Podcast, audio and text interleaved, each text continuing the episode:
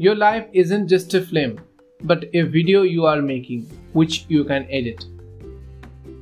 शायद आपके साथ ऐसा हुआ होगा कि किसी अमीर आदमी को आपने देखा और ये मन में सोचा वो तो बहुत ज़्यादा अमीर है वो तो बहुत ज़्यादा लकी है वो सभी चीज़ें खरीद सकता है और मुझे देखिए मैं कितना अनलकी हूँ यही नाइन टू फाइव जॉब कर रहा हूँ मेरे जीवन में कुछ भी अच्छा नहीं होता मैं बहुत ही ज़्यादा अनलकी हूँ लेकिन क्या आपने ये कभी सोचा है कि लक क्या है?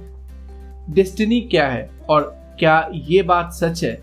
Man makes his own destiny आज इस पॉडकास्ट में मैं आपको यही एक्सप्लेन करने वाला हूँ। तो चलिए जानते हैं लक क्या है। मैंने लक के बारे में कुछ वीडियोस देखे रिसर्च की, और मैं इस कंक्लूजन पे आया। Luck is collective effort and right understanding attitude luck is collective effort इसका मतलब क्या है? मैं आपको एक एग्ज़ाम्पल देके समझाता हूँ। देखिए, अभी मैं यहाँ पे बहुत ज़्यादा मेहनत कर रहा हूँ एक एक एपिसोड को बनाने में और एक एक एपिसोड को एंकर में डालने में। अब एंकर से ये दूसरे प्लेटफॉर्म में डिस्ट्रीब्यूट होता है। अभी मेरे पास प्लेस नहीं आते। एक भी प्ले नहीं आता। लेकिन मैं फिर भी डाल रहा हूँ। लेकिन जब मुझे सक्सेस मिल जाएगी, जब मेरे पास हज़ारों हज़ारों प्लेस हर एक दिन में आएँगे। तो शायद किसी को लग रहा होगा कि इसको तो ओवरनाइट सक्सेस मिल गई। क्योंकि ये सक्सेस ओवरनाइट ही होता है ज़्यादातर। यूट्यूब के क्षेत्र में भी ओवरनाइट सक्सेस आती है। लेकिन उस ओवरनाइट सक्सेस के पीछे कितना ज़्यादा एफर्ट होता है, वो लोग नहीं देखते। वो देखते हैं कि उसको सक्सेस एक रात में मिल गई। उसका चैनल या फिर उसका पॉडकास्ट एक रात में बढ़ गया। लेकिन वो ये नहीं देखते कि उस एक रात के लिए उस बंदे ने कितनी ज़्यादा मेहनत की है। लक कलेक्टिव एफर्ट है, जो अचानक से एक दिन आ जाता है, जो आपके काम का फल है, वो अचानक से एक दिन आपके पास आ जाएगा। और उसी को सभी लोग, और शायद आप भी, लक समझते हैं। दूसरा जो पॉइंट है राइट अंडरस्टैंडिंग स्लैश एटीट्यूड किसी को लॉटरी मिली अब ये तो उसके लिए बहुत ही लकी साबित हो सकती है। लेकिन जिसको लॉटरी मिली, उसको पैसे के बारे में कुछ भी नहीं पता। उसने क्या किया? उस पैसे को उड़ा दिया। और जब उसके पास एक भी पैसा नहीं बचा, एक भी रुपए नहीं बचे तो वो आदमी अपने लक को ब्लेम करने लगा, अपने किस्मत को ब्लेम करने लगा। ये एग्ज़ाम्पल बहुत सारे लोगों ने शायद आपको दिया होगा बट फिर भी मैं दूँगा।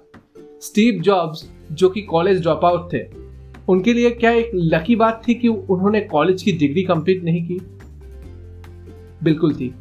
क्योंकि उन्होंने कॉलेज की डिग्री कंप्लीट नहीं की थी, इसी कारण से आज हमारे पास एप्पल जैसी बड़ी एक कंपनी है और हम एप्पल्स के फ़ोन यूज़ कर रहे हैं। अब सभी तो यूज़ नहीं कर पाते। मेरे पास भी आसूस का एक कम दाम का फ़ोन है। एप्पल का फ़ोन तो अभी सपना है। बट हाँ एक कंपनी तो है और बिलियंस ऑफ़ वर्क की कंपनी है वो। सोचिए, अगर by chance Steve Jobs college complete कर लेते और किसी जॉब को करने लगते तो क्या होता? हम इतनी बड़ी एक कंपनी को नहीं देख पाते, हम इसकी टेक्नोलॉजी को एक्सेस नहीं कर पाते। वैसे ही जो सिचुएशंस है, वो पूरा हमारे पर्सपेक्टिव के ऊपर निर्भर करता है। अगर हम उसको राइट right अंडरस्टैंडिंग के साथ समझेंगे, अगर हम उसको राइट right एटीट्यूड के साथ देखेंगे तो हम वंडर्स कर सकते हैं। जैसा कि मैंने कहा, एक लॉटरी विनर का लक भी बहुत ज़्यादा खराब है, क्योंकि उसको उस समय लॉटरी मिली। जब वो पैसे के बारे में या फिर पैसे को कैसे यूज़ करते हैं, इसके बारे में कुछ भी नहीं जानता, तब उसको लॉटरी मिली। तो ये उसके लिए अनलकी था। लेकिन अगर उस समय वो पैसे के बारे में जानता और जानता कि कैसे यूज़ करना है, कहाँ पे इन्वेस्ट करना है, उसको फाइनेंशियल नॉलेज होती तो शायद वो एक मिलियन डॉलर अगर जीतता, उसको एक बिलियन डॉलर में कन्वर्ट कर सकता था। बट जो मैंने कहा, ये राइट अंडरस्टैंडिंग और एटीट्यूड के ऊपर डिपेंड करता है। अगर वो विनर सेलिब्रिटिंग से ज़्यादा नॉलेज के ऊपर फोकस करता लर्निंग के ऊपर फोकस करता तो शायद उसके पास वो फाइनेंशियल नॉलेज आ जाती। इससे हमें और एक चीज़ समझ में आती है।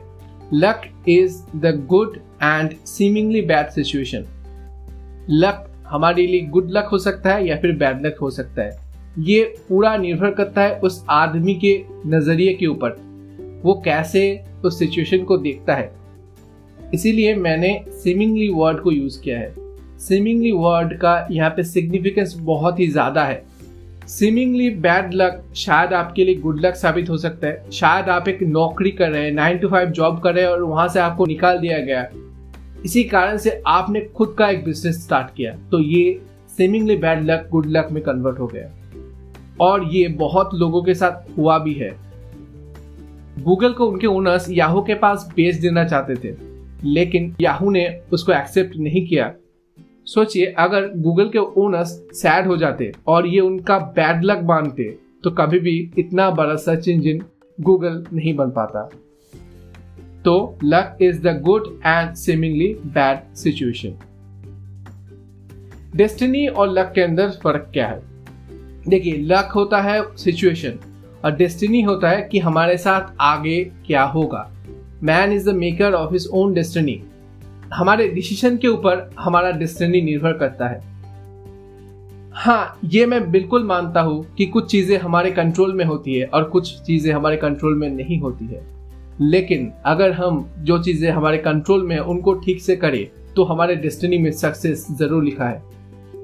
लेकिन अगर हम सिर्फ़ डेस्टिनी को दोष दें, हम अगर सिर्फ़ भगवान को दोष दें, फिर हमारे डेस्टिनी में कभी भी सक्सेस नहीं लिखी हो सकती। तो ये बात भी हमें याद रखनी पड़ेगी कि लक है सिचुएशन सिमिंगली गुड या फिर बैड और डेस्टिनी है हमारे गुड एक्शन से हमें क्या गुड रिज़ल्ट मिलेंगे, या फिर हमारे बैड एक्शन से क्या बैड रिज़ल्ट हमें मिलती है। आशा करता हूँ कि ये एपिसोड आपके लिए इन्फॉर्मेटिव रहा होगा और इस एपिसोड से आपने कुछ नया सीखा होगा। मैं एक संस्कृत की बानी से इस एपिसोड को खत्म करता हूँ। यथा दृष्टि तथा सृष्टि।